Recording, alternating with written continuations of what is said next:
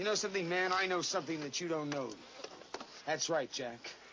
The man is clear in his mind, but his soul is mad. Oh, yeah. He's dying, I think. He hates all this. He hates it. But the man's, uh... he reads poetry out loud, all right? And a voice. A voice. He likes you because you're still alive. He's got plans for you. No, no. I'm not going to help you. You're going to help him, man. You're going to help him. I mean, what are they going to say, man, when he's gone, huh? Because he dies. When it dies, man. When it dies, he dies. What are they going to say about him? What are they going to say? He was a kind man. He was a wise man. He had plans. He had wisdom. Bullshit, man. Am I going to be the one that's going to set him straight? Look at me wrong. You.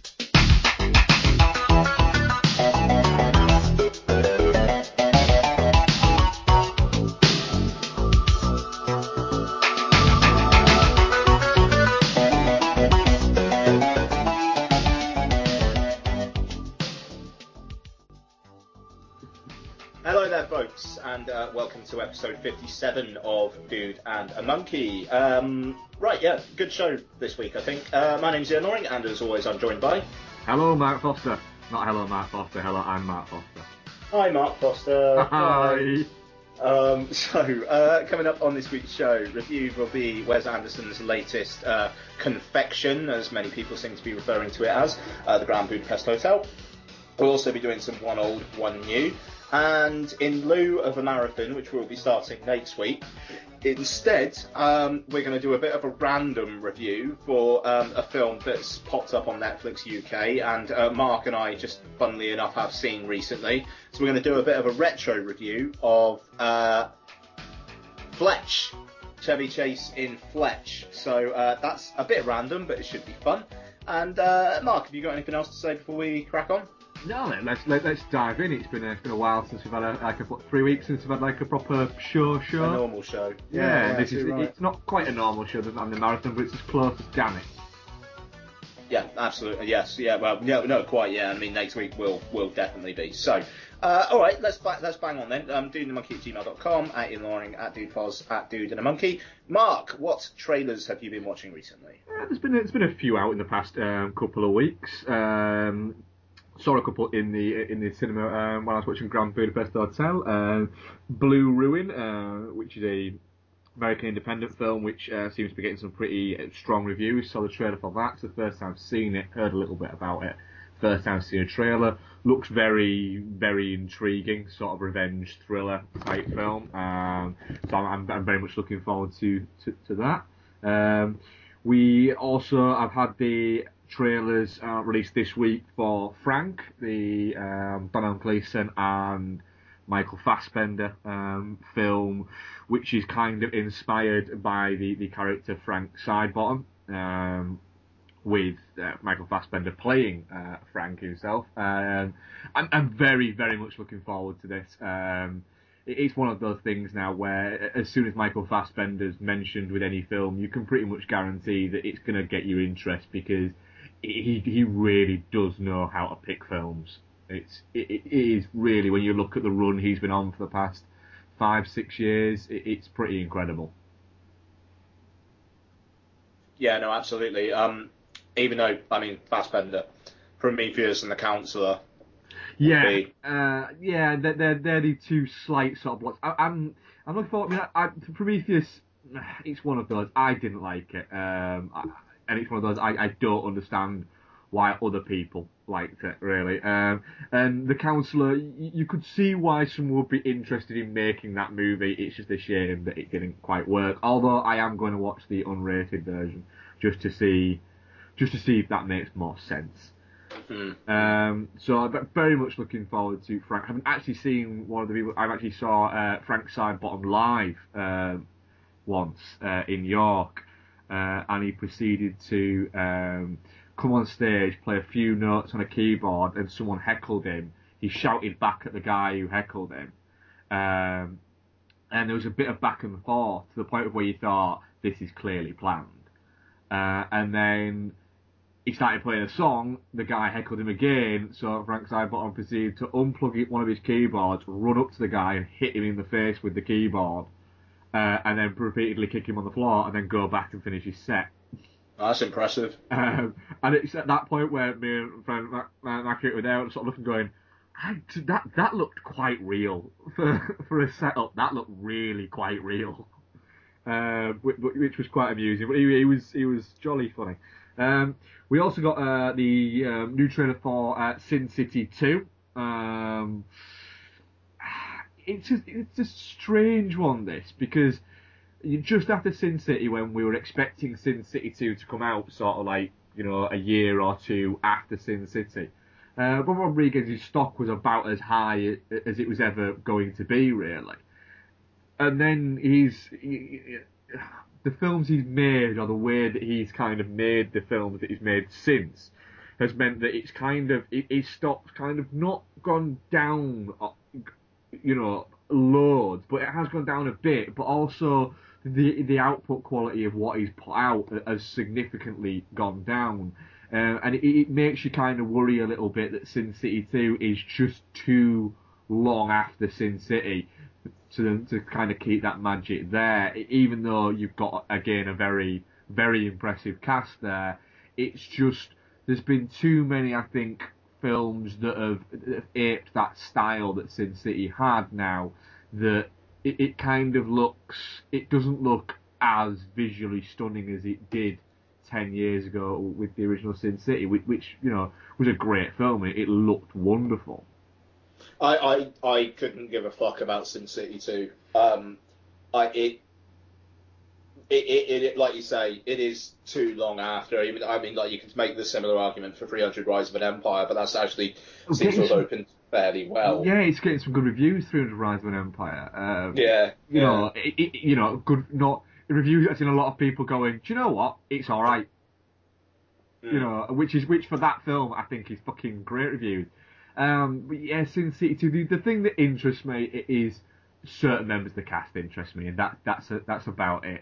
But it, it won't be one that I'll be rushing the cinema to see, to be honest. I, I just... Yeah, It, it, it worries me as well, like like Frank Miller having the involvement in it as well, because I mean, like, this is Frank Miller who did The Spirit, yeah, which is still one of the fucking weirdest. What the fuck did I just see? Yeah, uh, uh, like films you'll you'll ever ever witness, and I I mean the cast is good for Sin City too. I mean, if if the reviews come out and it and, and like everyone's saying, do you know what, it was a sequel worth doing, I'll check it out. But, I mean, this is the Robert Rodriguez who is planning on doing Machete Kills in, again in space. Yeah. And is also doing, like, a T V adaptation of From Dusk Till Dawn. Mm. I, I just, I couldn't give a fuck. And I don't have as I, I don't have enough of a connection to the source material to give a fuck. Mm. It, it, it's, it, it just seems like too long. Too much time has passed um, for it to really... to catch the imagination. A lot of people just seem to be really, you know, it, it, we I'd have been interested five years ago. You know, mm. that that would have been, you know, it, it's a long time to have between two films. Um, it just, it I don't know. Like you say, if reviews start coming out and they're, look, this is good, this is very good, then I, I, great, I'll be all for it. But. Uh, I don't know whether I've got... I would have been really pissed off if I, I saw Machete at the cinema and I liked it. If I'd have seen Machete to Machete Kills at the cinema, I'd have I'd have been fucking fuming. Um, yeah, agreed. The other big trailer we got was the um, Pinkett Smith um, family Jay-Z produced uh, remake of Annie. Um, this just looks horrible in every single way, um, from conceivement to casting to look to sound. It just looks like a joke, but the problem is no one's telling it at all. It it just, what is Cameron Diaz doing? Um, it is, it just, it just. She's why? she's doing. I'm in a kids' film, so I've got to play things like I've got to go to level ten thousand. Yeah, that's what she's doing. And it, like, it, it just looks horrible. I mean, it just it looks like a cast of dickheads, mm. like in terms of the characters. Yeah.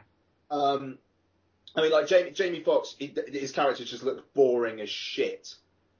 And I, I just I don't care. And, I mean, the thing is, apparently it was uh, this version was written by Emma Thompson, um, which is uh, Emma Thompson and Jay-Z and the Smiths teaming up, you know, the collaboration we've always wanted to see. Um, mm-hmm. And I, I just, I don't know. I mean, I, an awful lot of this is going to depend on Convention A. Wallace, but she's got barely anything to do in the trailer at all, because it's all, look how wacky Cameron Diaz is. But also as well, when you hear her singing, it does sound incredibly auto yeah, auto-tuning, doesn't it? It's um, brutal. And it's a strange thing for Will Gluck to go and make. Is this, oh, the guy who did Easy A? Yeah, the guy who did... He it, directed this, He did really? Easy A, uh, and, you know... You know, it Fired Up, I think, is a great um, uh, teen comedy. I, you know, I'm, I'm a huge fan of his first film, Fired Up. Easy A is a brilliant ode to John Hughes movies. I really liked Friends with Benefits. I, I was a huge fan of that film. Um, and then, you know, you sort, I was sort of looking forward, thinking, right, what's he going to do next? Because he's, he's three for three for me. And then it's like... I saw this Annie thing and thought, who the fuck is directing this? I looked at it, it was like, holy shit. Wow. That's that's disappointing. Mm, mm. It, it I... just... It, it just... It, Do you know what? It, it's not for us. It's not. It's not, but who who is it for? Fuck eight-year-olds. But, but I showed it to my nine-year-old daughter, showed the yeah, trailer. Okay. And she turned round to me and went, we're not going to see that, are we? And I was like, God, yeah, no. Yeah. And she was like, oh, thank you. Uh, it just, it's, and also, uh, as well, it's, that produ- pro- production team, it very much is. I mean, Jay-Z's had an affiliation with Annie for quite a while, hasn't he? You know, he, he sampled music from it a number of times. And so it, it seems like a bit of a pet project for him, and then getting um, Will Smith and his entire family, it would seem, on board. It, you know, I, I'm incredibly surprised that Annie isn't played by one of the Smith kids. Oh, she was going to be at a time on it. Was she? Wasn't Willow Smith going to do it? Oh, that, that, do you know what that really does? It doesn't. It doesn't surprise me that, that, that they haven't changed it to to um, Alfie, and it's actually Jaden Smith. Jaden Smith, man. Yeah. Uh, uh, just a big fat fuck you and no for this film. Yeah, yeah. Plus Emma Thompson. Wow. Jeez. And um, a French lady who wrote The Devil Wears Prada and twenty-seven Dresses. Oh, wait. Oh, there you go. And Morning Glory. And We okay. Are a Zoo. Hmm. Yeah, uh, that, that's pretty much it for me for trailers. Um, yeah. Was the Transformers trailer this week? Yes, it was. I also saw the Transformers trailer as well. Um, I, I, I it, it, like every Transformers trailer before it, it, it's it's kind of it makes you go ooh, um, and then it, you don't does it? To be shit. Actually, yeah, I, I I did actually go ooh, but part of, I think a lot of that is because. If it's got Mark Wahlberg in it, I will pretty much go, yeah, do you know what? I like Mark Wahlberg. Hmm. I do apologise, you caught me eating. Um, so, no, so I'm not... Um, it does seem a little bit like they're trying to reboot within the same run, to an extent. Yeah, I mean, yeah, they totally are. I mean, like, you got the... Uh, like, he drives past a billboard at one point and says, remember Chicago, and, like, report alien activity or whatever. Yeah. Um, I don't know. The, all I got from the trailer was that that girl's going to shout dad about ten thousand times through the course of the film. Hmm. Um, th- there was nothing else to it for me. And I mean, like, I'm, I am someone who really likes Pain and Gain, so I'm not coming at this as a Bay hater. You know, I, I, I will say that. Even though, I mean, I tried rewatching Dark of the Moon um, uh, a, a couple weeks back. I got about fifteen minutes in, and I just couldn't take it. The first scene with Rosie Huntington-Whiteley and Shia LaBeouf, I was like, no, I'm out. Um, and I've not seen that yet, at all. It's it. You've not seen Dark of the Moon. It's no. it, it's fucking terrible. I, I'll be honest, the, the, I've only seen uh, three quarters of the second one. Yeah, That's yeah, which is also terrible. I, the, the, the, the, the, but the thing is, I mean, I think Michael Bay, if he sat down and was honest, he'd probably happily say, yeah, the second and third ones were shit. Yeah, and I think the the only reason why the first one, were, I, I like the first one, is basically because Steven Spielberg, I think, had a heavier hand in the development than I think they let on. Because it is very, the whole kind of like, adolescent boy discovering the outside world and getting a girl and, you know, and having this adventure. It's a very Spielberg-y kind of concept. And I mean, I, I believe he was a producer, not even executive producer on the first one, but I might be wrong. Um, and he brought the project to Michael Bay. And it's just, with, with this one, it just feels like... I, I, but okay, we've got dinosaur ones now, so Dino that's that's gonna yeah that's gonna make everybody want to watch it. I unless unless like everyone comes out and says this is the best like blockbuster of the summer, there is no chance in hell I am wasting probably two and a half hours of my life watching this in a cinema. Oh, I'll be honest, I, I won't go and see it in the cinema, not a chance. Um, but I'll I'll happily um, sit down and watch it when it comes out on demand or it comes out on Sky or whatever. There was nothing of interest in this trailer for me whatsoever. I thought it, I just don't give a fuck. Mark Wahlberg was the thing that interests me. Because I'm I I I'm a Mark Wahlberg fan, so yeah yeah I mean I you know I like Mark Wahlberg as well, but it's Mark Wahlberg in a Transformers film. I'm just I'm not bothered. It's and from his point of view, it's just a chance to hang around with Michael Bay and cash what is probably going to be a fucking huge paycheck. There's no there is no creative reason why anyone comes to do a Transformers movie. I mean, maybe apart from the visual effects guys and maybe the cinematographer. Yeah, but it, it, like you say, it, it, it, but it is just a it is just a blockbuster paycheck. And it just, I don't give I don't give a fuck. I feel I feel too old for it, and I'm happy that I do. Yeah, that's it. I'm. I will. I. There's no way I'll be going to see it at the cinema, even if people come out and say it's a fucking. It is the best blockbuster of the year or anything. I still won't go to see it at the cinema. But when yeah, it comes I, out on Sky, I. I will. I will watch it.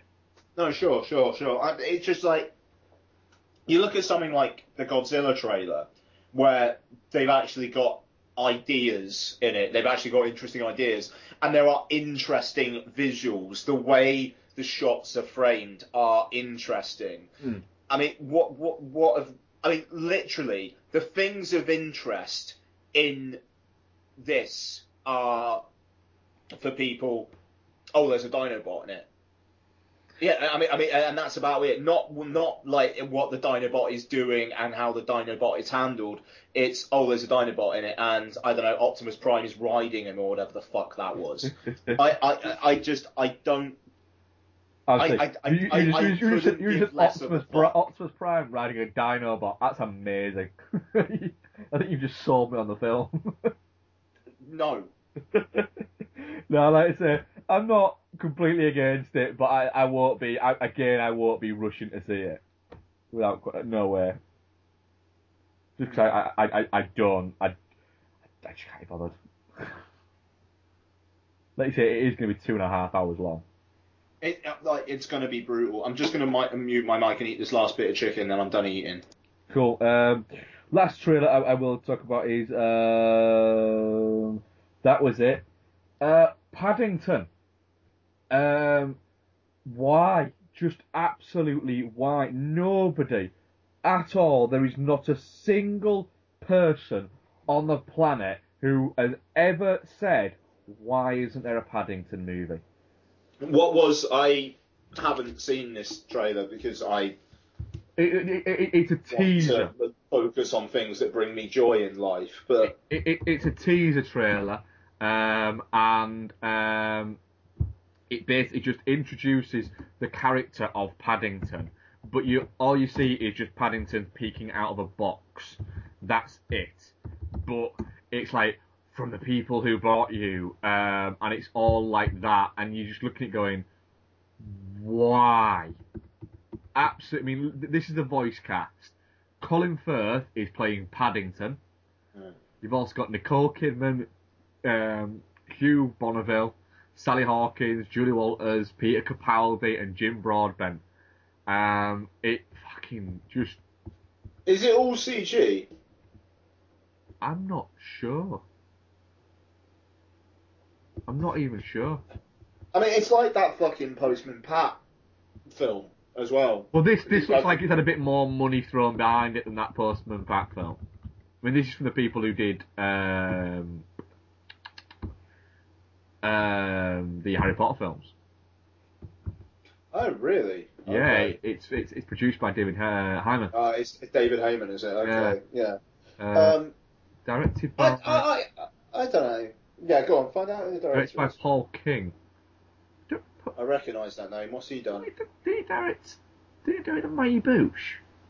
Yeah, that that's ringing a bell. That is. Did he do uh, Bunny and the Bull? Yeah, he would have. Yeah. Okay. All right. Actually, that's a fucking strange choice. Wow. All right. I, I've actually kind of got a little bit interested now in that. Hmm. Yeah, it, I don't know. That's He's not bit... exactly a safe pair of hands when it comes. Yeah, all right, that is of interest. That is so... now, yeah, that, that director's actually kind of got me a little bit interested, because that's a fucking weird choice. Hmm. Right, uh, other than that, that's that's pretty much it for me for trailers. Okay, coolio. Um, to, to be honest, the only one I've got to add is uh, when I was in the cinema, I saw the trailer for um, Starred Up, which uh, won a shitload of stuff at the British Independent Film Awards, like in December, yeah. And yet it's only actually coming out in U K cinemas in March. So how's that work? Who knows? Um, but yeah, it's getting a lot of buzz. It's uh, David Mackenzie who directed Young Adam and um, Perfect Sense, which uh, was this really fucking interesting apocalypse film with Eva Green and um, Ewan McGregor. Oh, I um, never saw it, but I... I, I really it. enjoyed it. You're, you're done, sorry. Keys, yeah. Did he also direct Alan Ford? Yes, I believe he did. And okay? yeah, uh, yeah. sorry, mate. Yeah, he did Alan Ford as well, didn't he? And he, he, he did that spread film with Ashton Kutcher and Anne Hesh. Oh, that was him, was it? Yeah. Um, yeah, I mean, he, he he does an awful lot, but like a lot of people are saying this is his best film, and Jack O'Connell's in it. Jack O'Connell's in it, who's this rising star. Ben Mendelsohn plays his dad. Um, looks good. Looks like angry young man in prison. Will he actually be able to sort his shit out or not? Um, looks intense. Uh, I don't really know too much about it, but it, it did the job well, and the good reviews um, kind of pe- pe- perked my interest as well. So um, who knows? Who knows? But um, we'll see. And uh, I think that was about it for me as well. So we've actually gone pretty long on that. So should we move on? Yeah, can do. Okay, cool. So uh, here is a clip from uh, the uh, Grand Budapest Hotel, and we shall get straight into it.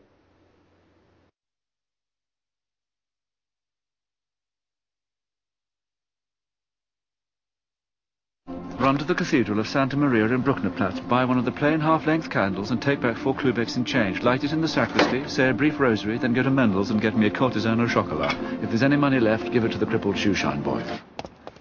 Hold it!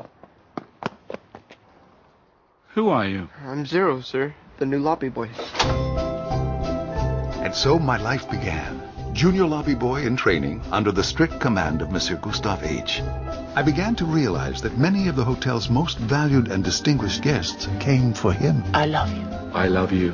She was dynamite in the sack, by the way. She was eighty-four. Mm, I've had older. I became his pupil, and he was to be my counselor and guardian. The police are here. Tell them I'll be right down. She's been murdered, and you think I did it. Hey! Stop! This is Madame D's last will and testament. To Monsieur Gustave H, I bequeath a painting known as Boy with Apple. It's a masterpiece. The rest of this shit is worthless junk. This man is a ruthless adventurer and a con artist who preys on mentally feeble, sick old ladies. And he probably fucks them, too. How's that supposed to make me feel?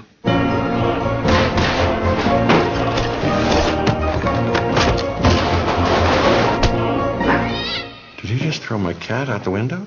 You see, there are still faint glimmers of civilization left in this barbaric slaughterhouse that was once known as humanity. Whoa! Indeed, that's what we provide in our own modest, humble, insignificant... Oh, fuck it.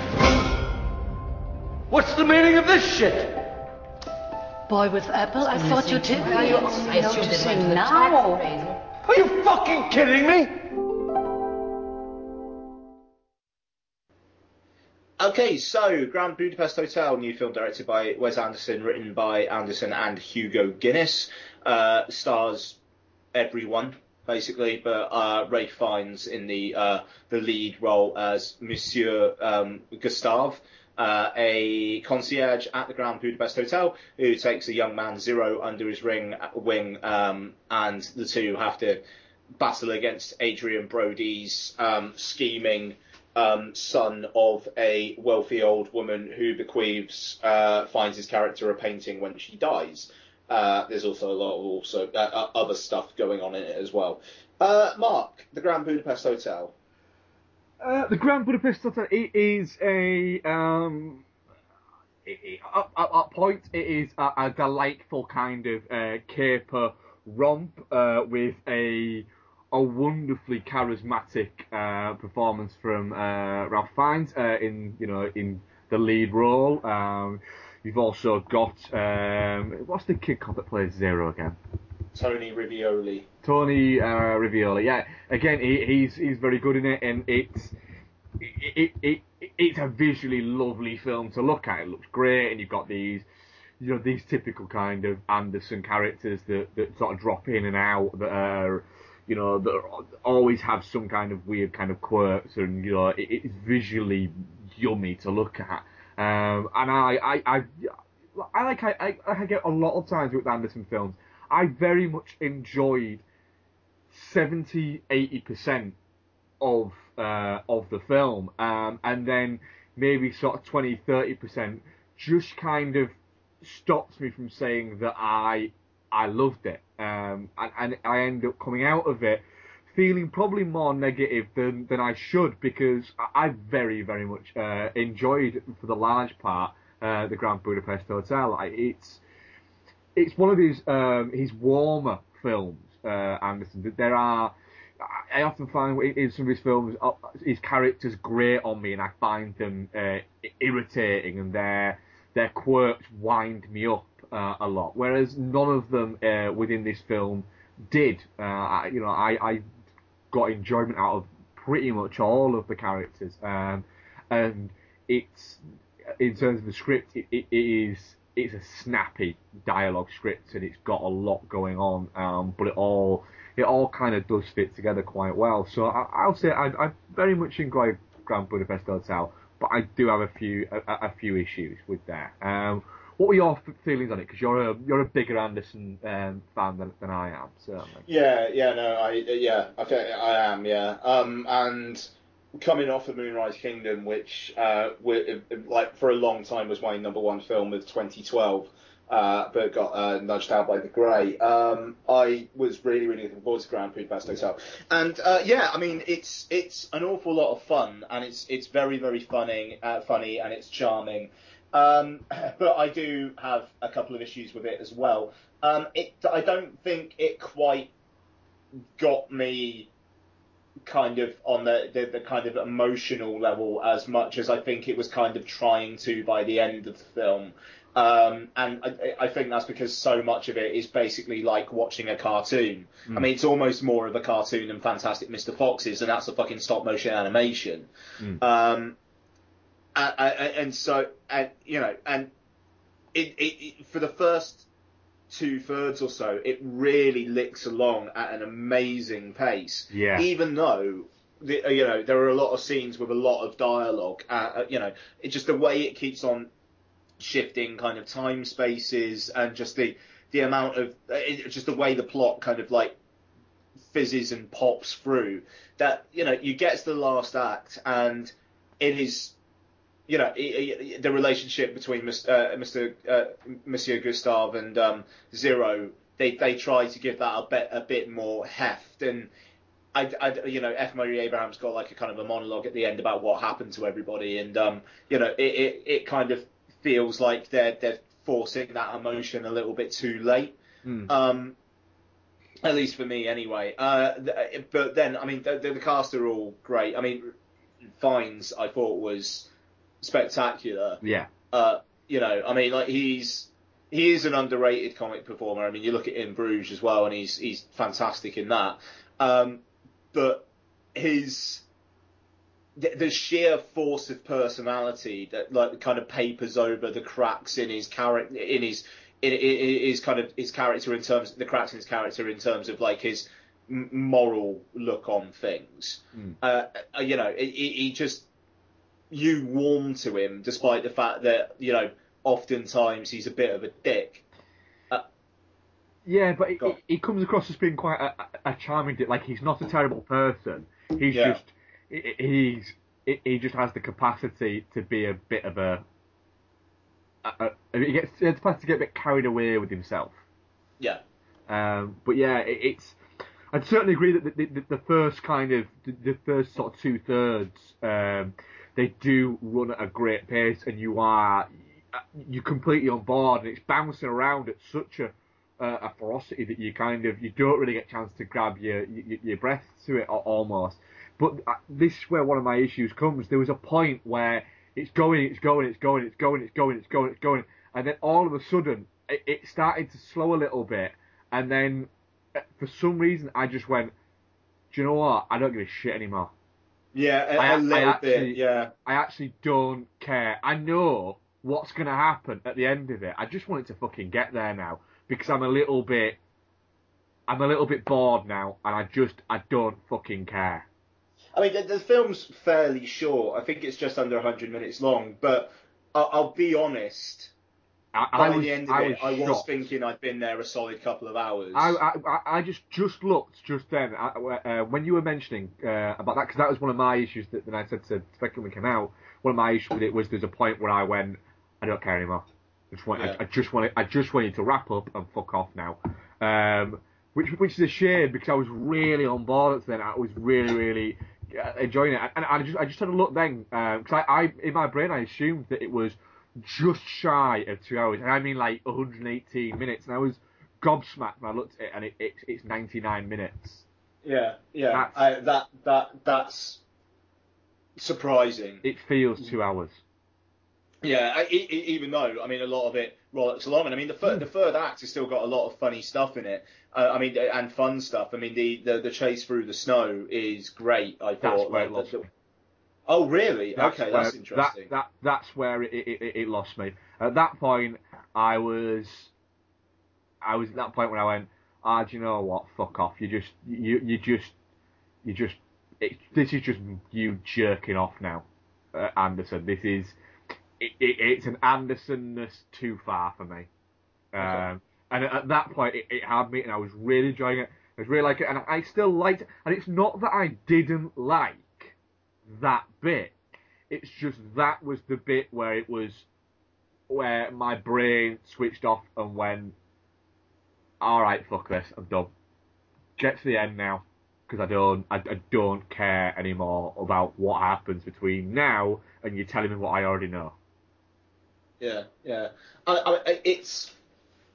I, I, I was still, I was still enjoying it. It, it just like the. Um, I think it's the idea, the fact that you do know what's going to happen, mm. and, and I mean the thing, things like um, when they're going up to that monastery just before the snow chase. Yeah. And you know, it's like three or four times. It's are you the superstar yeah. of the Grand Budapest Hotel? You know, it, it's.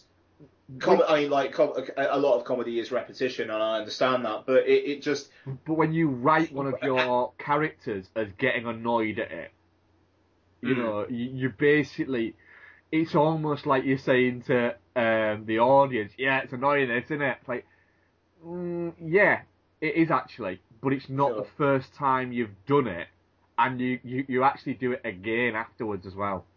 Yeah, I mean, I, I, I thought that kind of idea was more elegantly played by the uh, the idea of him reciting poetry and it, and constantly being interrupted. Mm.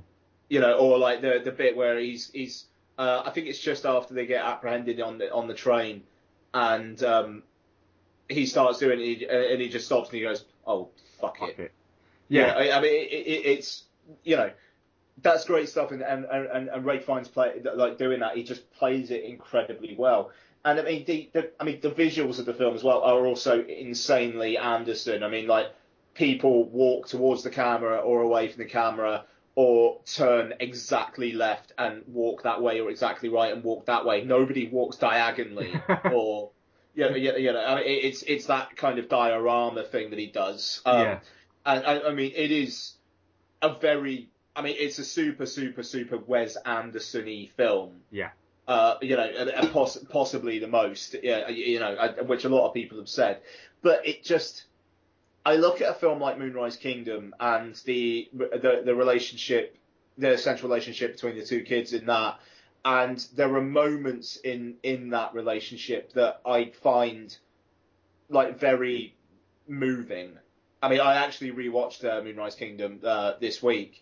Uh, you know, and there's there's that stuff, and there, there's Bruce Willis's character who is just this sad, lonely man, and his his relationship with um, with Sam the boy, uh, the way that that builds, it, it's it's it's touching.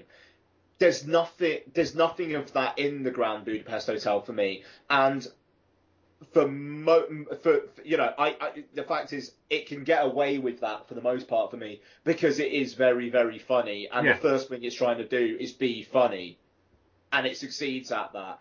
It, I just considering how it it plays out at the end, I wish it had a bit more. I, w- I wish Fiennes' character in a way felt more like a human and less like a cartoon character. Yeah, it, it it does it does tend to go down that way, and it it, it nails it with the comedy, um, but it, it just fails to connect a lot of the time with the with the drama. Um, I, I mean, I, I have no interest at all in Zero and Agatha's uh, relationship at all. But there's there's not enough of that either. I mean, it, it's very much it. just they're together. But but there's also too much of it as well. There's not enough, uh, but to make you actually care uh, mm. about it. But because there's not enough, the bits that are that there are of it are almost incidental. It doesn't feel lived in enough for you, for you to really care. And no, it, it, I, I will just mention one thing with that quickly. I, I liked the idea of uh, F. Murray Abraham kind of like tensing up and not wanting to talk about her, mm. and that kind of that does set up the expectation that she's gonna. that she's going to die, you know, there's that one fake out where it kind of seems like maybe she's had her head cut off and, yeah. and then it's not, you know, it, it, it's, I like that idea of, because it, it, it's like Tom Wilkinson's and Jude Law's character writing the story. He's almost kind of artificially setting that up as a point of, of, of tension. Yeah. Even though F. Murray Abraham's character actually did say that to him. Even though it's actually a film, you know, I I, I don't know. There's there's a, a, a kind of a, a a fun playing like meta with the narrative that I um I I, I quite enjoyed that, because I was waiting for her because of my expectations and how it had been set up that she was going to be killed at some point. So the fact that she basically just dies of some random uh, illness, yeah. you know, like a few years later, I, I I thought that was kind of interesting, and it it gives. More, it's the one thing in this film that gives an idea that these characters exist outside of this specific world oh, created yeah. by Anderson. Yeah, yeah, it, it is. But they, they, I, again, they do feel very much um, within within Anderson's uh, world. Sure. They are very much. Yeah. It, it is it is very much a, a creation. It doesn't feel. It's not the real world, essentially. And I mean, it was nice. Yeah, no, absolutely. And but I mean, it's just the fact that this is the one thing that kind of act, kind of slightly breaks it out and makes it feel more like a real world. And I, I, I mean, I don't think Anderson is trying to create a real world. In fairness, I think he is trying to create. Oh yeah, it, it, it, it, it's very much a. He's very aware of it, I think. Yeah, yeah, yeah. It, it just, I don't know. When when you are trying to go for the emotion, I, I don't know. It it. it It doesn't really work when you've got a world as intricately designed and as singular as this is. Even though that saying that is a, a, a massive achievement of the film itself, anyway. Yeah, certainly, yeah. Um, but yeah, I don't know. I there's not. I mean, there's not really an awful lot to talk about when it comes to Grand Budapest Hotel because because I mean, it's entertaining and yeah. it looks good. Yeah, it does. It and, looks, and that's about all there is to it. It looks gorgeous. It's funny. Um, it's um, it's one of those films. If you are an Anderson fan, it's all there for you. If you're not really an Anderson fan, um, there's enough comedy there to easily get you through it. If this was over two hours long, and it was it, it was the same as it was, but it was over two hours long, I'd be saying, and you weren't an Anderson fan, I'd be saying, do you know what? Avoid, because there's too much Anderson there, and you'll you'll just end up winding yourself up. But it, it it's not. Although, like you say, it, it does feel longer than it is, to be honest. Uh, but I would say, it, it, for me, I'm not a huge Anderson fan, but it's a definitely not shit for me. Yeah, I mean, it, yeah, it, it it is definitely not shit. I mean, it's it kind of it doesn't feel like it's going to be the first Anderson Wes Anderson pe- film that people see. It feels like a film that pe- you you know it's almost expected that you know what he does. Yeah, it, it, it's I, I've seen a lot of people saying that it's his best film. Um, this isn't a patch on two or three of his films. So. Yeah, no, I no, definitely not. I mean, I, like on Letterboxd, I gave it a four out of five, and I'm happy with that. It's not a patch on Moonrise Kingdom for me. Uh, I definitely enjoy Fantastic Mister Fox more, um, and I like I do like Royal Tenenbaums more. I mean, I, to be honest, I might even like Life Aquatic more, um, even though that suffers from overindulgence in its runtime also. It's it, for me, it, it, it's. I preferred it to Moonrise Kingdom uh, and Fantastic Mister Fox. Um, it, it, it's well behind um, films like uh, Royal Tenenbaums and Rushmore for me. Yeah, yeah. I mean, but then again, I mean, for me, like, mid-tier Anderson is still high-tier film in general, so that's fine by me. Mm. And I enjoyed it. Nice. Okay, so that was the Grand Budapest Hotel, and we shall move on uh, to promos. Let's have some promos from people and podcasts that we like, and then we'll do some...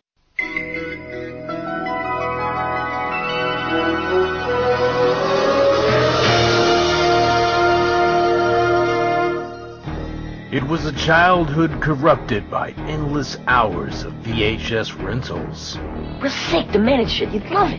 In his most formative years, he had seen it all. I can handle anything. Action.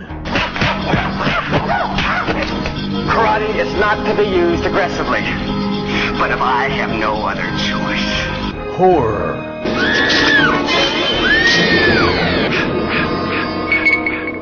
And romance. Now, he's decided it's time to go back for just one more adventure. Humans are such easy prey. Noel Meller presents... You're the problem, you little shit!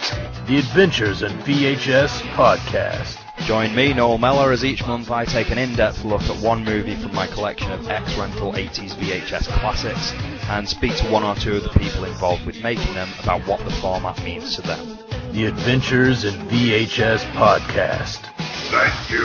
Have a nice day. Download today from iTunes by searching for Adventures in V H S or visit adventures in V H S dot com. Are you tired of film podcasts where the hosts exist in a constant blissful state of agreement? I mean, the main the main characters are two of the dullest main characters I have ever encountered in any film. Well, you're in luck. Let me introduce you to Chinstroker and Punter. One is an ex-film student with a penchant for David Lynch and hard cinema. The other is a man on the street. Listen in perplexed and horrified terror as we tear apart one film a week. It just really It's isn't. Not visually striking. No. I'm just, just getting confirmation. It's just in English. That's the third time, though. I mean, am I, is this on? You can find us at chinstroker versus punter dot podomatic dot com. So come and share the victory. If you could... Any man in film, who would it be and why? My answer is Lance Henriksen. Oh. You, you wouldn't tell. He looks like somebody. He looks like somebody who can keep, keep a secret.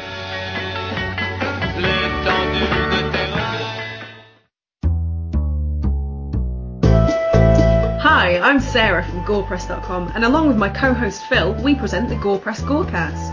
But Sarah, what is the GorePress Gorecast? Well, Phil, I'm glad you asked. It's a weekly show in which we review horror movies, discuss our love for the genre, and generally just blunder through, showcasing our startling ineptitude at podcasting. Hello, and welcome to another... Go- oh, for fuck's sake, no, that's not helping! That sounds ridiculously professional. That can't be all we do, can it? It certainly isn't. We also try and talk a little bit about what we've watched recently, and selflessly plumb the depths of B-movie hell so we can inform you, our loyal listeners, about what to watch and what to avoid. Well, that just sounds dandy. Where could I find such a podcast?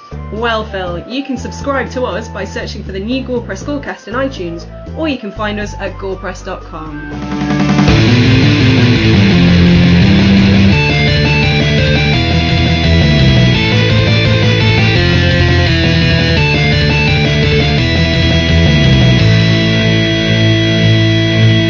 This is going to go amazingly. I've got so much knowledge about this film.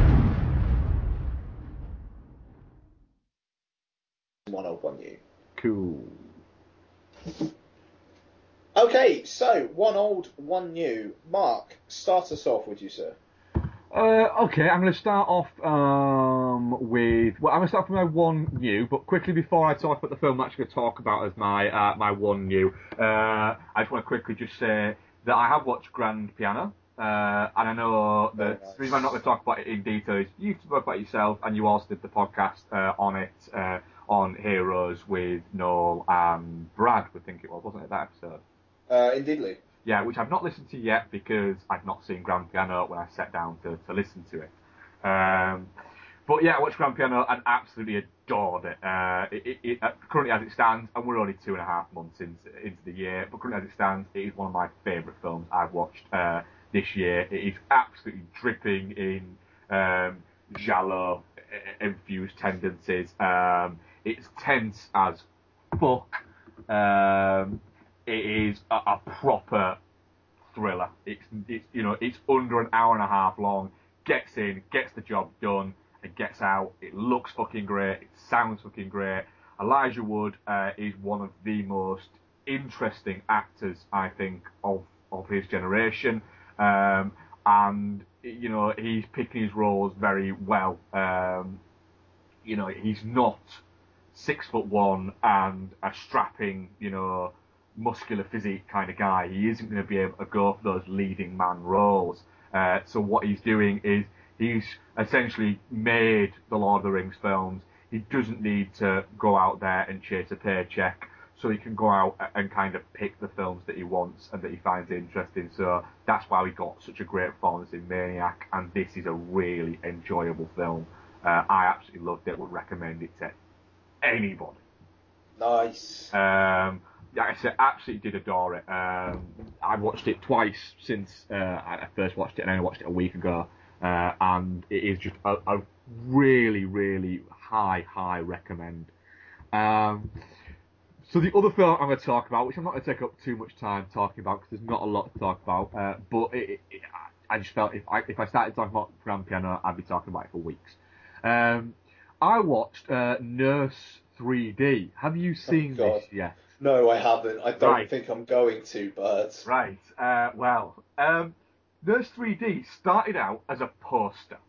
And the poster started out where essentially it was uh, Paz de la Huerta um, stood naked, covered in blood, in a nurse's hat and a pair of uh, white stilettos. And it was called Nurse three D. And that that was how Nurse three D started, was a poster. Right? Hmm. That makes so much sense after you've watched the film. Because this is a, a film that is eighty-four minutes long, right? And that includes credits. Okay. Right? Uh, directed by uh, a guy called Doug uh, Aronofsky. Aronofsky. Um, and I don't think he's done anything else, but it's written by him uh, and... Um, David Loughery, which he's actually written a few fairly decent films. He wrote um, Star Trek five, The Final Frontier, uh, Passenger fifty-seven, the uh, nineties version of The Three Musketeers, Money Train, Lakeview Terrace, you know, so he's written a few, you know, semi-decent films. Um, and the idea with Nurse three D is you've got Paz de la Huerta plays a, uh, a nurse called Abby, um, who, what she does is she she kills men. She's a serial killer who preys on men who are cheaters. Right. Right? And she's also a nurse. Right? Um, and she takes uh, on... Um, she has, they have like a buddy system in the hospital she works with, where she gets given a a trainee nurse who's either just...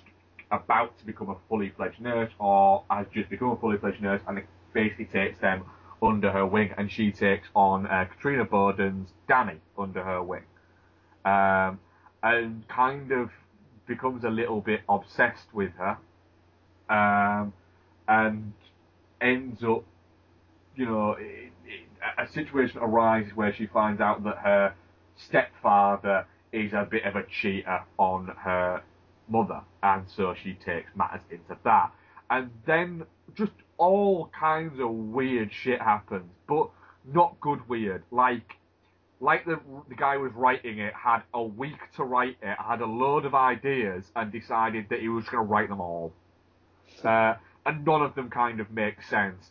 Um, Paz de la Huerta spends the vast majority of the film um, naked.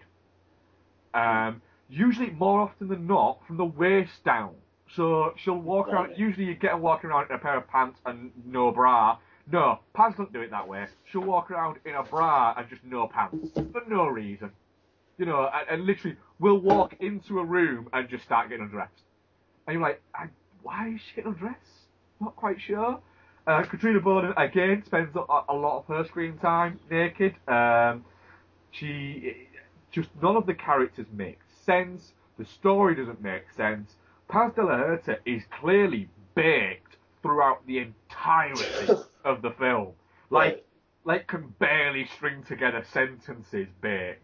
And it's all kind of framed with this um, noiristical um, narration over the top of it, which is just Paz de la Huerta again talking like she has spent days, just days, on a on a diet of coke and weed, and that's yeah. all she's had for days. And then she's walked into a room and they've gone, "Oh, you need to read this, Paz." And she's gone, "Hang on a minute, I just need to take off my trousers and my pants." And they've gone, "Why?" And she's gone, "Fuck you, because I'm Paz de la Huerta, that's what I do." And they've gone, "All right." And then she's read these lines uh, and then gone on set and they've gone, uh, "Paz, you're going to get in costume." And she's just gone, "Fuck you." And they've gone, "All right, fine, just, just stay like that." It, it, it, there's, there's a scene towards the end where she goes crazy and just starts shooting people, nice. and and then, but then just walks out, just perfectly fine, just like she just disappears, having killed a lot of people and a lot of police as well, and seems to escape with with very you know very little kind of people stopping her. It it seems really easy, uh, all of this, and she just keeps stealing people's identities. Uh, with again, with just complete ease. It is just an absolute clusterfuck of ridiculousness. Um, and it, it's one of those things where I'll say to you, if you're a little bit drunk one night and you've got like a couple of hours where at like, one in the morning you go in, I fancy watching something that's just ridiculous. Yeah. I wouldn't say it's worth the watch, but It's just it, it it just skates on the lines of being just bad enough that it can get away with it. It's one of those where it it just there is there is so little there, and it is just at points it it's almost worth watching for how just fucked up Paz de la Huerta is throughout the entirety of it. um, it's a It's one of those where I'd say, look, I'm not saying it's good and I'm not saying watch it, but there might be enough shitness there to make it watchable. I certainly mm. didn't didn't dislike it, but it is an absolute terrible car crash of a movie. What a recommend. It, yeah, it is a recommend of, look, if you want to watch it, watch it, but I fucking warned you. yeah, yeah, yeah. yeah. If, if, if you sat there going, going grand piano on Nurse three D, grand fucking piano all of the time. Yes. If I sat there, absolutely sort of maybe on, on the cusp of being shit faced, and you're going go to bed or watch Nurse three D. If you don't have to be up the next morning, watch Nurse three D. All right. It's better than going to bed. Put that on the poster. They fucking should. Uh, yeah, so Nurse three D. Uh, go on then, Ian. Uh, hit me with Addy. You're one old, I'll one new. Okay, so I'll do my one old. And uh, I'll, to be honest, it'll probably be fairly quick. But um, because, I, I mean, I watched Moonrise Kingdom. But uh, I also rewatched Gravity. Um, watched it on three D Blu-ray. Uh, day after it won uh, the all those Oscars and whatnot. And... Um, Yeah, I mean, the, the three D Blu-ray is great, the, the audio is great, and um, I, I, I think it works actually quite well on the small screen. And, um, yeah, and, and kind of surprisingly so, actually, because that, that film, you kind of think it needs a big screen, it needs big dark space and, like, just loudness to really kind of get you. But I found watching it on a smaller screen, it kind of felt more claustrophobic mm. um, and, and, and kind of more intimate, and um, I... Yeah, I, I I actually rather got on board with that. I mean, I don't I don't hate Gravity at all. You know, I bought it on three D Blu-ray. I bought the Steelbook. So what does that say? And uh, I mean, the, the features on the disc are really interesting as well. Like the the way they actually like created it is just insane, and the fact that like people had the the, the vision to actually use that stuff, and these were the results. I mean, it's it's really breathtaking stuff, and it it, it does make you just see like how much work they put they put into it. Um, and I don't know. I mean, I. I, I have a I have a better time with Gravity, slightly better time every time I watch it, but it's still at a four out of five for me. Um, I just wish that I kind of gave more of a shit, to be honest, about about uh, you know about this character when you have to spend so much time with her. And I mean, like it, it's kind of on purpose that you know that, that you don't learn all that much about her really. And I, I don't know. I just, I'm glad it didn't win Best Picture. I'll say that, because I I enjoy it more for the, the, the kind of the technological advancements and the thrill ride aspect of the film much more than I do getting any kind of emotional nourishment from it. Um, even though the, I mean, the bit where she's having the conversation with the uh, the guy on the radio, that's that's pretty good. Even though I will say there's a short there's a short film that uh, Jonas Quarren made on the uh, the Blu-ray as well, uh, which is basically the other side of that conversation. Yeah, um, I, I'm. I, I, I've heard that that's a film, uh, a short film, and I'm. I don't know why that bugs me for some reason. I don't know why. It's, yeah, and the thing is, it's bobbins. Yeah, it um, sounds like it would be. Yeah, I mean, it's it's all about a moment just before the the, the credits at the end of it, mm. and it feels almost mean and unearned, uh, and not in the spirit of the film to which it's accompanying. Um, sorry, go on. I just, I feel, I, I, obviously I haven't seen that, so it, it, it's, I'm judging kind of blind, but it's just, it feels a little bit like, why? It doesn't need that. If if it needed that, surely put it in the film. Yeah. But it, it, it seems, I don't know, it just seems like, I don't understand the logic to it. Does it add anything to it? If it does add no, something to it, then why isn't it in the movie? We know why it isn't in the movie. It's because they wanted to have it all in space, with the exception of the of, of, of, a, of a scene, we'll say. Um, so then you're adding that. Why? I just I, I don't understand why that needs to be there. And I, I've heard quite a few people say that it, it's just it's not very good. Yeah, I, uh, yeah, it, it it is completely pointless. It kind it ever so slightly feels like they're just being indulgent, and like they asked if they could do it, and they were kind of surprised when they were told yes. Um, and if you that there's there's there is a, an, an argument that Gravity is a somewhat emotionally, almost kind of emotionally retarded film. Yeah, I, and, I would agree with that. Yeah, and I think you you could watch this short film and you would see a lot of evidence of that in the space of eight minutes. It's um, yeah, it, it, it doesn't it doesn't serve the main film well, I will say. Um, but yeah, I mean, Gravity, it, you know, every, everybody talks about Gravity now, but it, it's, I'm comfortable with where I am with it. And to be honest, I don't begrudge it any of the Oscars it won. Well, I, I'm, I will at some point pick up the, the Gravity uh, Blu-ray just because I want to watch um, some of the special features. I want to see, you know, I, I, I'm intrigued as to how it's made and everything like that. And I, I will watch Gravity again because I, I did enjoy it, but I, it was it was a six and a half, seven out of ten for me. It, it's I, to an extent, I'm interested by the technical achievements, but if if all it's got is the technical achievements and the story within it uh, isn't worthy of those technical achievements, then that that's what kind of makes me a little bit go, yeah, it it it, it, it it's wonderful and everything like that. It's really it's well made and et cetera. But Does it? Did the story then take it that little bit further? And it, it, it kind of, for me, it didn't. And I've only seen it once. It might change on on a repeat viewing, because I'll come to a film in a second where my opinion of it's changed dramatically since first viewing.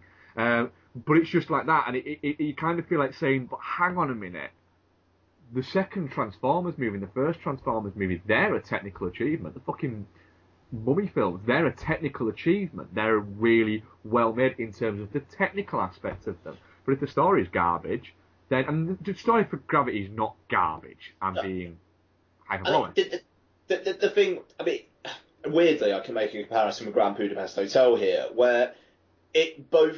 films seem to have two main aims for me, and with Grand Budapest Hotel it's supposed to be funny first, but it's supposed to have kind of an emotional core at its heart, and I I certainly get the funny, I don't get the emotional core. Gravity, I think it's supposed to be kind of like a, a, a kind of an action-y thrill ride first, or a suspense kind of thriller first, and trying to hit an emotional core second. And again, I think it does the first thing very, very, very, very, very well. I think it does the second thing okay. Mm. Yeah, I, I, I, yeah, I'd certainly agree with that. I, I will watch it again, and it'll probably be when it, it, it crops from Sky or something. Uh, and maybe, I, maybe I'll, maybe I'll get a little bit more from it. I went into it at the height, at the um, height of its hype, and sometimes that mm. can, that can kind of make you go a little bit negative on films. I mean, I've I've seen it three times now, and I've got a feeling my fourth view won't be for a good while now. Yeah. Um, but yeah, okay. So uh, let's have your one old, Mark. Uh, my one old is a film that I I've watched um, a, a number of times, uh, and it, it grows uh, every time I watch it. I, I get I get more out of it, and it's strange because the first time I watched it, I didn't like it. Uh, I, I actively really, really didn't like it. And the film is, uh, is um, two thousand's High Fidelity. Um, okay.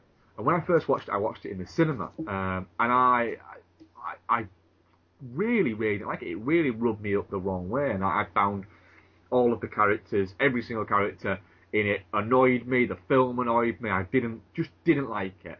Um, And I was like, I watched that as like an eighteen-year-old. Um, and then I didn't watch it again until Becky bought me it on D V D uh, in like two thousand five or something like that, I think it was.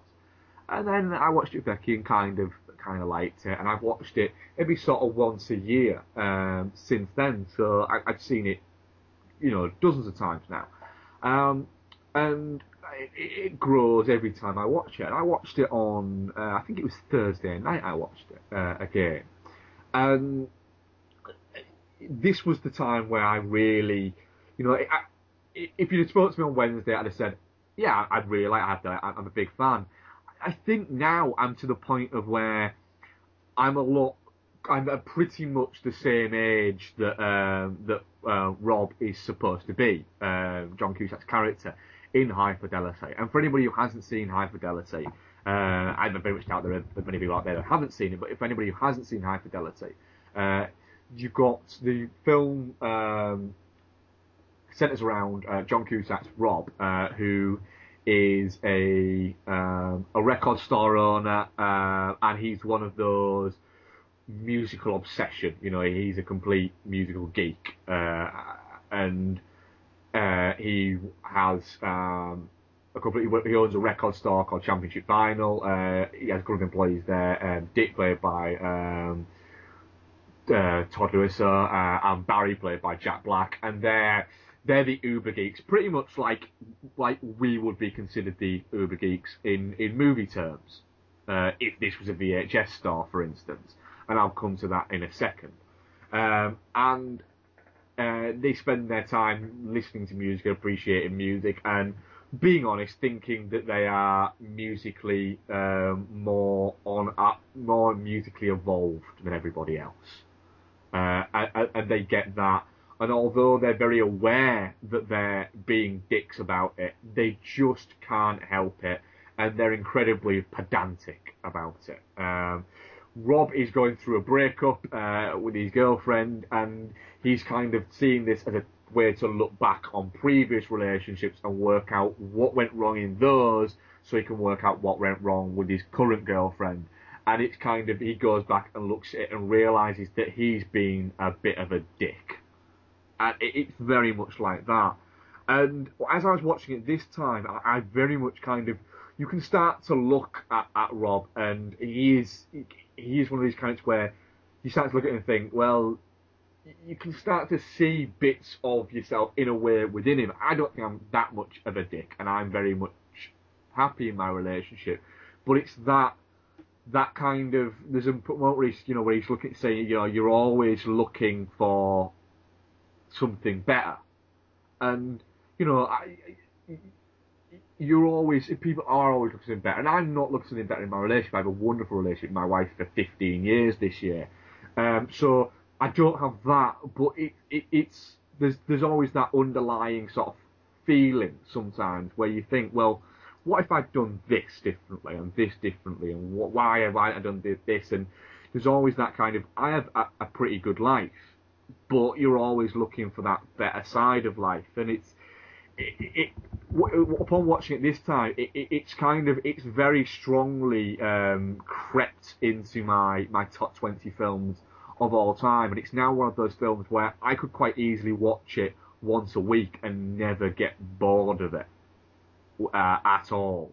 Mm. Uh, and I was talking about about Becky and sort of mentioning it, and she was like, "Yeah, but the essential dynamic that is," and she sort of referenced and said, "But the Rob, Dick, and Barry character, that's that's like being in a room with you, Noel, and Ian when you're talking yeah. about movies." And I was like, it's not. No, it really is. It, it, it's if you're not with other people that you feel are at your level, and it's not you being dicks. That's just the way you are. If you're in a room where you feel that people are not quite of your level, it can kind of get a little bit intimidating to be near you. And it, it was it was like that. And you kind of do look at it and go, do you know what? Yeah, I can kind of see that, to be honest. Mm. And it's not that you're intentionally being a dick. It's just that that movies, you know, are um, and th- this is dealing with music. And music's a huge part of my life, but not to the same extent that movies are. Movies are such an important part of my life that that I do take it a lot more seriously than ninety-nine percent of people. And it, it's a similar with, with yourself. You know. Yeah, yeah, yeah. I mean, it, it's. I, I don't know. I mean, like, I, I I like to think like you, me, and Noel would all have pretty decent balances in terms of when we're not with movie people. Yeah. If someone was to say something, you wouldn't kick off at. No, we we, we we we wouldn't we wouldn't we wouldn't do what Barry does when the guy uh, does the um, the uh, Stevie Wonder thing. Yeah, yeah, yeah. We we we wouldn't go that far, but it is like. She said, you do go off. She said, it, it, she, it's more, you have a language where you will literally, you will start talking about um, X film, and you'll end up talking about a film that is so far removed from it. Yeah. And we, we did actually have this experience like just over a week ago, where we started talking about one film or one actor, and we ended up talking about something so far removed, but then we managed to get it back round to our original point. And it is just that. And, and I've kind of, I've grown comfortable with my level of geekery now. Yeah, yeah, yeah. That I'm, and I, I don't jump, and I, I did used to jump down people's throat. And now I'm very much, if somebody tells me that they like X film and I think it's a piece of shit, you know, seven or eight years ago, I would have gone, that's a piece of shit though. Whereas now, I, I won't, because it, that's a completely dick move. Uh, yeah, I mean, yeah, I mean, you got, I don't know, you got to bite your tongue. And it, yeah, it you, just... you do. A couple of drinks in, sometimes the, the, the tongue doesn't get bit. Uh, but yeah, I, I, that's, I've gone on a tangent a little bit. But High Fidelity, it just, I, I adore it the more and more I watch it. And it'll be what it is one of those films where I watch it at least once a year, and it is just such a great, wonderful, warm hug of a film for me. Yeah, fair play. I I, I very much agree with that. To be honest, I I, I really do love High Fidelity, and um, pretty much have since I've seen it. I, that's that that's interesting. I'm glad you like it now for sure. Yeah, yeah, certainly. It's it's one of my biggest ever turnarounds. Um, go on then. What's your one uh, old? Uh, well, my one new, actually. One new, but, yeah. um, Yeah, okay, so I mean, I'll go, I'll go fairly um, quick on this, but um, last weekend I managed to watch both Nymphomaniacs volumes one and two. Um, so this is uh, about. Well, it's it's weird actually. The cuts that I watched, the first part was, uh, and this was on Virgin Movies, mm. and this is, yeah, this is Virgin Movies, and the fir- th- th- basically the first cut was just under two hours, and then I think the the, the, the second cut was just over two hours, but the run times on the B B F C website are different, and it seems like the version on on demand is again different from the versions that the B B F C have classified. All right. Which is weird. I mean, I, I'm just going to look this up, actually. But just while I look it up. So, uh, I mean, like, I'm, uh, pretty much everybody knows about Nymphomaniac now. This is um, uh, Lars von Trier um, basically doing his controversial thing. Oh, here we go. Volume one, one hundred seventeen minutes, twenty-six seconds, which is probably what, they, they actually thinking about it, it's probably what this, this cut of Volume one was thinking about it. Then Volume two, one hundred twenty-three minutes, forty-three seconds. Actually, yeah, and do you know what, actually? I think what it might be is, actually, that's just that's just about four hours itself thinking about it, isn't it? one hundred twenty-three yeah. minutes and one hundred eighteen minutes. All right, I'll take that back. I watched I watched the, the B B F C cuts then, fair enough. Um, and I, I think it was just maybe, what what the, I don't know, maybe in the cinema, they have separate opening and closing credits, perhaps. Yeah. Um, you know, uh, whereas I watched, it was like Volume one and two in a stream, and it just like, it was weird. It started saying Nymphomaniac Volume one, but nowhere did it say Nymphomaniac Volume two. Ah, so it, it, it just it just kind of went straight it, into it. It, yeah. It just kind of kept going, and I, I didn't really know where the join was. Um, but yeah, so this is... Um, Charlotte Gainsbourg is found beaten up and bloodied kind of in this alleyway by Stellan Skarsgård. He takes her back to his house. She's kind of recuperating, and he uh, she tells him her story about um, her life and how it's basically been uh, uh, not exactly fucked up even, but how it's been shaped by her want for has sex. It, has it been flip turned upside down? What? Oh, come on, I was throwing a Fresh Prince of Bel-Airism at you. Oh, bloody hell. All right. Wow, that's that's very special. Um, nice. So, uh, bloody hell. Yeah, no, okay, I get you now. Um, so, yeah, the, the first, uh, the volume one is basically, it's um, an actress, Stacey Martin. Apparently this is her first film role, as the young Jo, as uh, the character is called. So Gainsbourg actually only turns up in the kind of the bits where she's talking to Skarsgård in Volume one. Um, and it sees her having her virginity taken by Shia LaBeouf's character, and then he kind of pops up through like kind of random moments of like life's cosmic doings that throw people together or, or, or something. And uh, it, it, it's basically... he's the only recurring character in her sexual life. Um, and through this, Stellan Skarsgård has monologues about fly fishing and about the church. Um, basically, and he's he's kind of comparing fly fishing to what Jo is was doing in terms of getting men in her early days and whatnot. And it, so, I, basically, it's... I, I enjoyed both volumes of Nymphomaniac, even though I will say I liked Volume one more. Um, with, and, and, you know, funnily enough, it's the volume that um, Jordan saw and raved about at, at Berlin. He saw this, the whole two-and-a-half-hour uncut version of Volume one as well, uh, whereas we've got a two-hour version. Um, and I don't feel like I missed anything. I don't feel, you know, I don't feel like I missed anything. I mean, like, there's maybe there are some character moments, and there's probably quite a lot of sex, but you know, the sex here is still pretty, um, pretty explicit, frankly, uh, especially so in Volume Two, I'd say. Uh, but Volume One, it's quite light and it's funny, and it, it, it does have moments of drama, um, but for the most part, it, it's this woman kind of having control of her life through having control of men, almost. Um, even though her life, even though she does keep on revolving back to Shia LaBeouf's character, um, who is not very nice to her, frankly. Uh, volume two, it gets darker, it gets meaner, it gets grimmer, and it gets less engaging as a result, to be honest. And the end of the film feels like Von Trier basically wanting to play up to his enfant terrible kind of image, where he ends it in a way which feels like it's entirely there for shock value. It makes no sense whatsoever given certain characters and their relationships in the film. Um, and it just...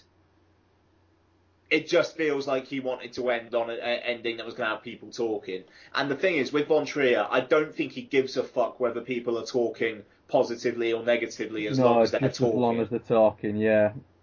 And I was very, I was really annoyed by the ending because it just, it undid some stuff in the film. And the thing is, you kind of see it coming in a way just because you know what Von Trier's like. Mm. So as the film ended and like as the, like the last scene plays out, all the way through I'm thinking, right, this is going to happen. And then it does. And it feels really throwaway. And, and, and it just like when there's so much of it, which is actually rather controlled and, you know, and like I say, quite light and quite fun. And there, there are bits that are upsetting and they do mainly come in volume two. And, uh, I mean, not not just stuff on screen, but also kind of emotional stuff. Uh, Jo's relationship with her son in the film and how that plays out is really, really tragic. And Gainsbourg plays that well. I mean, Gainsbourg takes the lion's share of her role in Volume two, and she is fantastic. Stacey Martin's very, very good as well. I mean, the the cast as a whole are great, except for Shia LaBeouf, whose every line sounds like he he's from a different part of the U K. um, every single line, he just seems to be changing it randomly, and you know he's trying, and he's trying really, really, really hard, but it, it just nah, nah. Uh, I will say as well, Uma Thurman has a kind of a one scene or a one set piece, I suppose, cameo in the film, and she is great. She is really, really good in it. Um, So, I mean, there, there's there's an awful lot of good stuff in Nymphomaniac, but I wonder whether it's worth the time investment, and especially especially considering Von Trier's uncut volumes one and two runs five and a half hours. Yeah, I'm, I, I I could never see myself watching that. I'm happy with the cuts I watched. I'm I'm I'm very much looking forward to, to watching Nymphomaniac. I've not had a chance to watch it yet, just because I've not had that four and a half hours free, to be honest. Um, so I'm, I'm very much looking forward to it, but yeah, um, I don't know. You, you go into Von Trier knowing that you might end up coming out of it the other end going, well, that was a fucking waste of time, and four and a half hours is a lot of time to waste. Yeah, yeah, I mean, that, that's that's it. I mean, I genuinely don't think it was a waste of my time, but by the end of it, I, I was just like, right, I'm I'm done with that now. Yeah. I, I, I'll never, I will never watch them again, but I'm glad I did. Cool. Um, like I said, I'm still looking forward to them. I'll hopefully get them this week. Nice. Uh, okay, so that was one old, one new, and now we're going to have our um, random retro review. Uh, so we're going to have the trailer for Fletch, and then you're going to get our thoughts on it, whether you like it or not.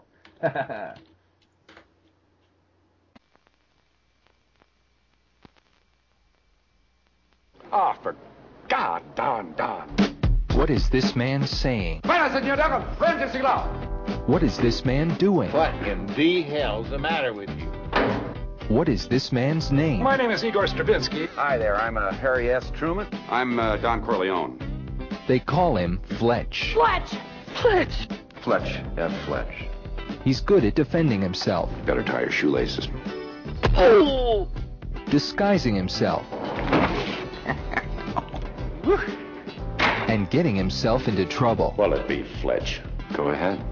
Make my day. He's a reporter. There are no tags on these mattresses.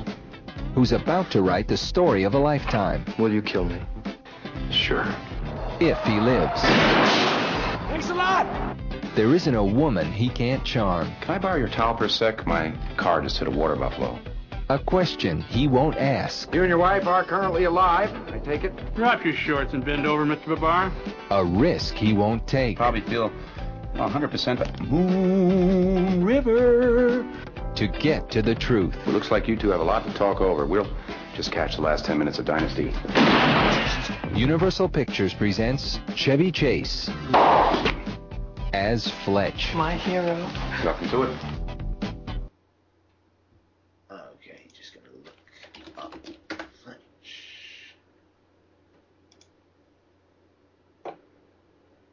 Okay, so Fletch is directed by Michael Ritchie and stars uh, Chevy Chase as the eponymous Je- uh, uh, Fletch, even, along with uh, Joe Don Baker, Dana Wheeler-Nicholson, uh, Gina Davis, George Wentz, Tim Matheson, and M. Emmett Walsh. Uh, so, Fletch, uh, which is on Netflix U K, which is why we're talking about it, basically, uh, is a investigative um, journalist who um, basically uh, wears a load of costumes uh, and uh, disguises and whatnot to kind of get his scoops. Uh, he's working on a story uh, where he's trying to kind of bust um, police drug collusion on this beach with a load of homeless people, when he is approached by Alan Stanwyck, played by Tim Matheson, who doesn't know who Fletch really is, thinks he's a homeless bum, and uh, basically uh, offers him the chance to kill him uh, in exchange for some money, but obviously the plot thickens. Mark, Fletch, go.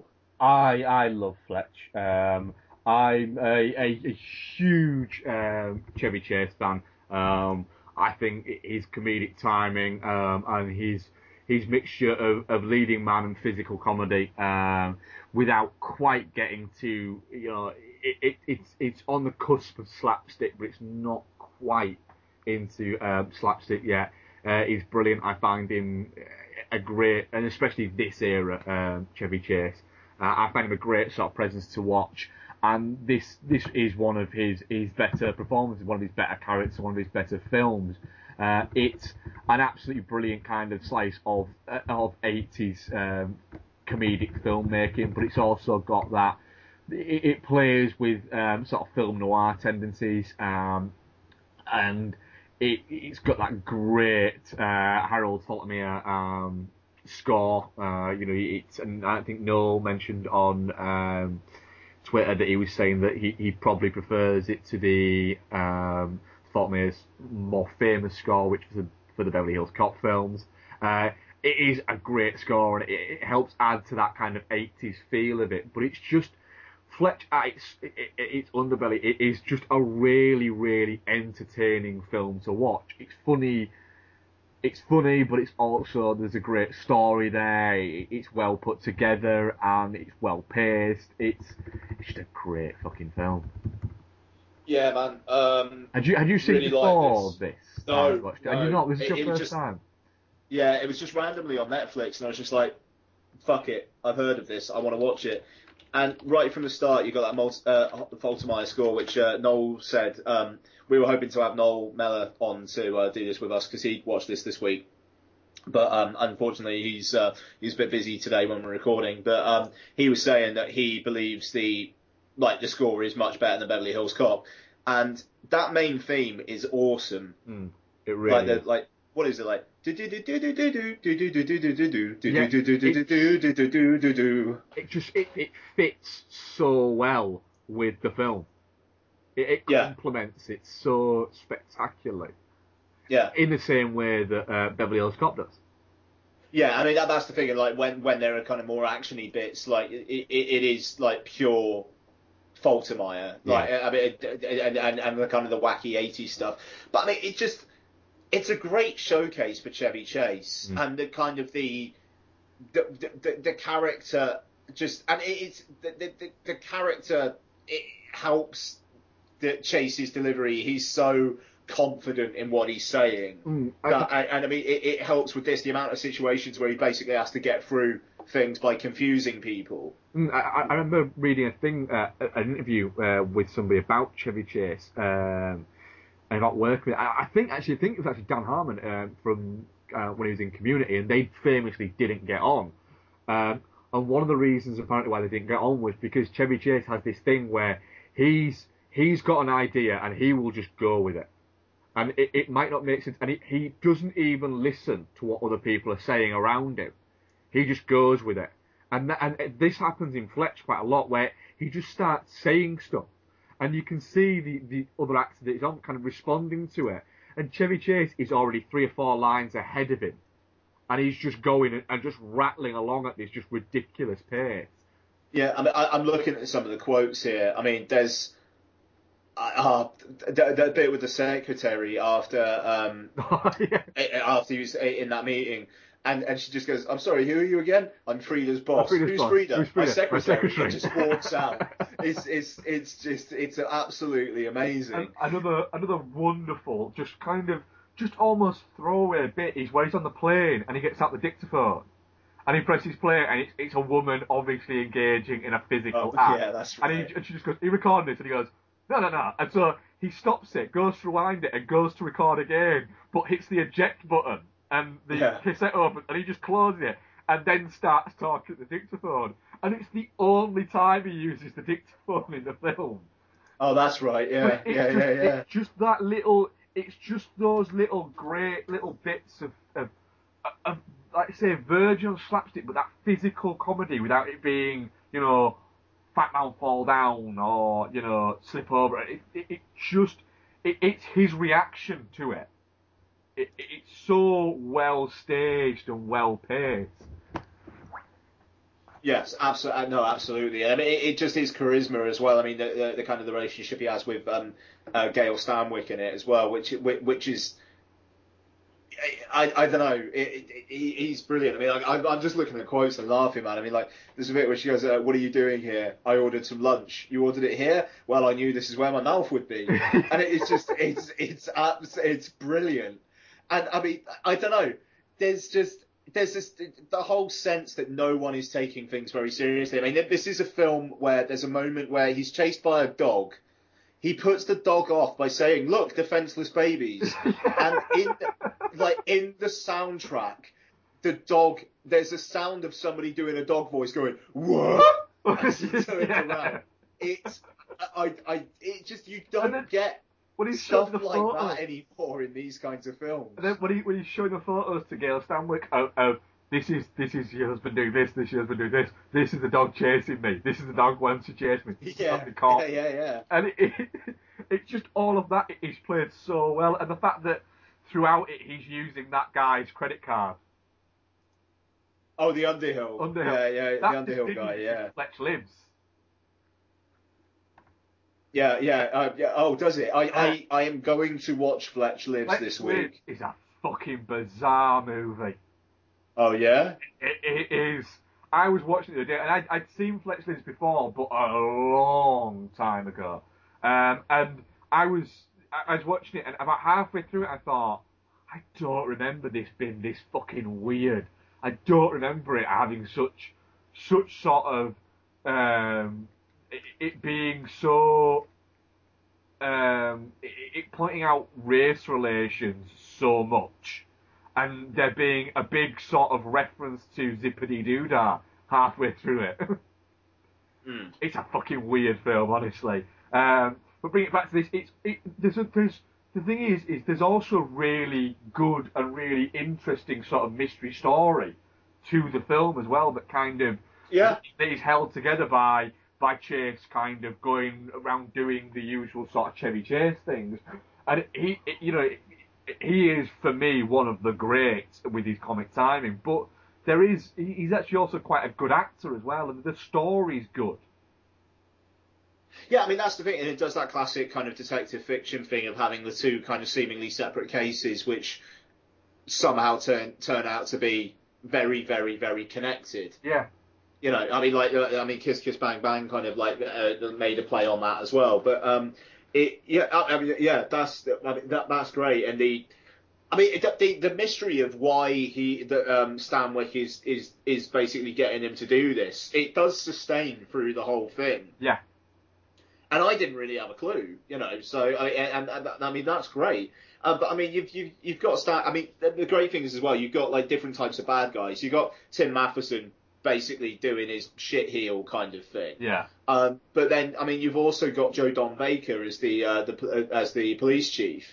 Yeah. Um, who's just wonderfully fucking slimy. Yeah. And there's a great scene there where you know where Fletch thinks that he's going to shoot him. And then he's, he's telling the, what is it, um, his uh, editor about it, and his editor just doesn't believe him. Yeah, yeah.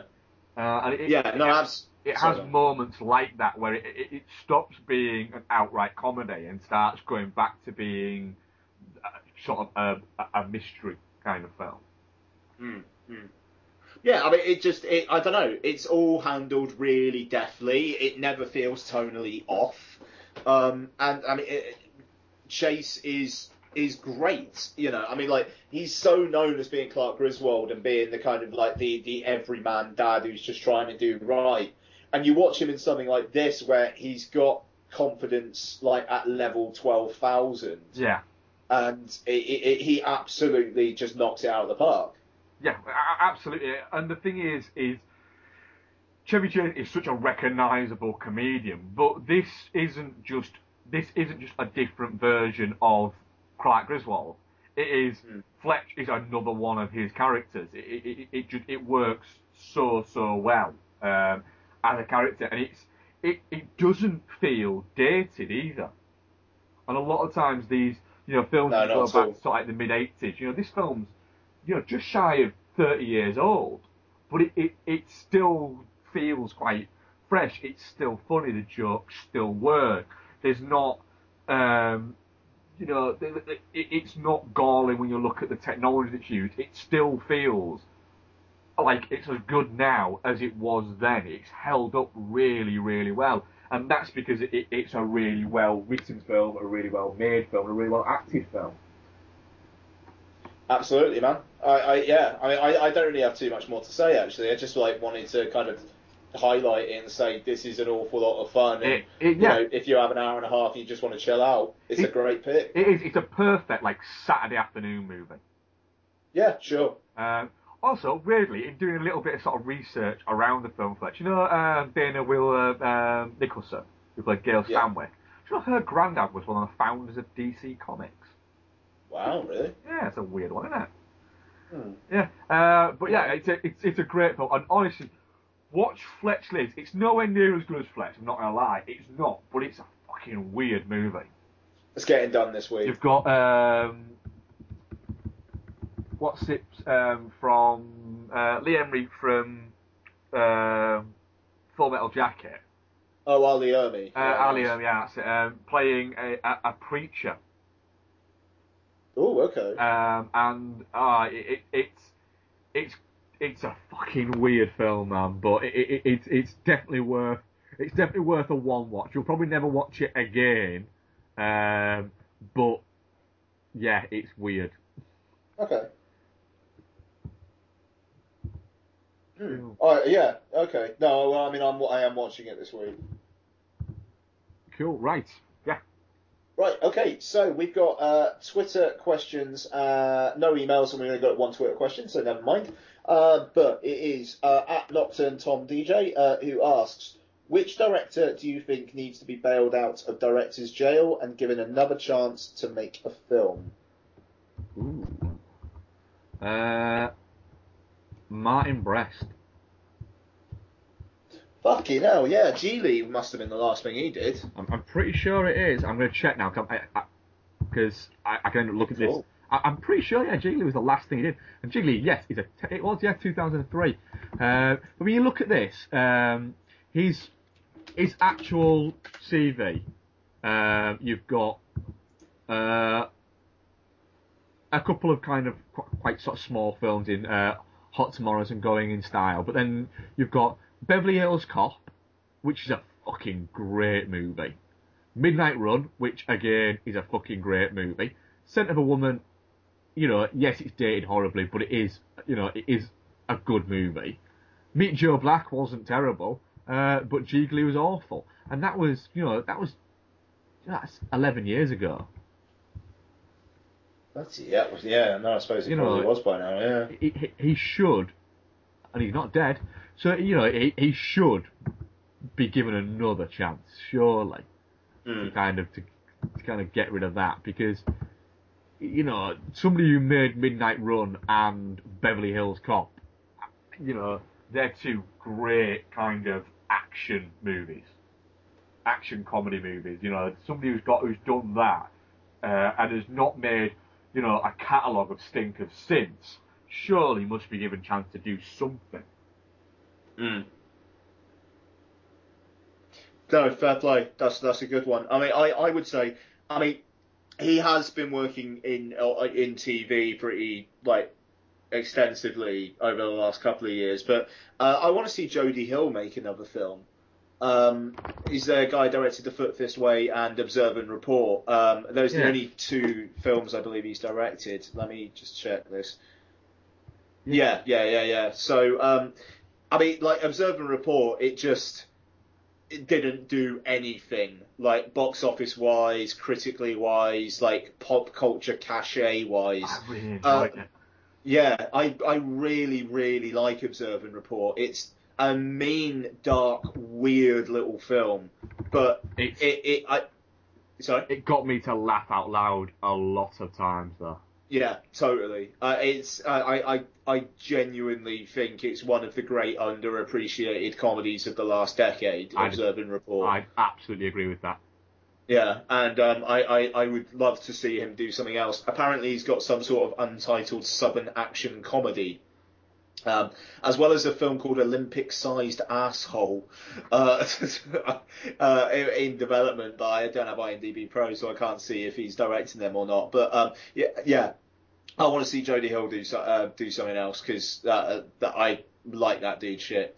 Yeah. Uh, but yeah, that's it, and uh, we're pretty much out of my allotted time. So uh, next week we will be back with Under the Skin.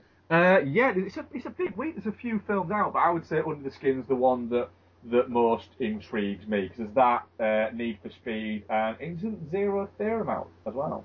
Yeah, Zero Theorem's out as well. Yeah, like if I. If I can't get to Under the Skin, then Zero Theorem would be a perfectly fine backup for me. Yeah, um, I mean, I'm most intrigued by U- U- Under the Skin. Um, I'll probably be seeing Zero Theorem anyway, but yeah, um, I've got a busy cinema weekend next weekend because um, Seven Samurai's playing uh, at my local picture house next Sunday morning. Oh, nice. And I can't, play. I can't yeah. not go and see that on the big screen. Yeah, yeah, yeah. Very nice. Okay, well, we'll have Under the Skin.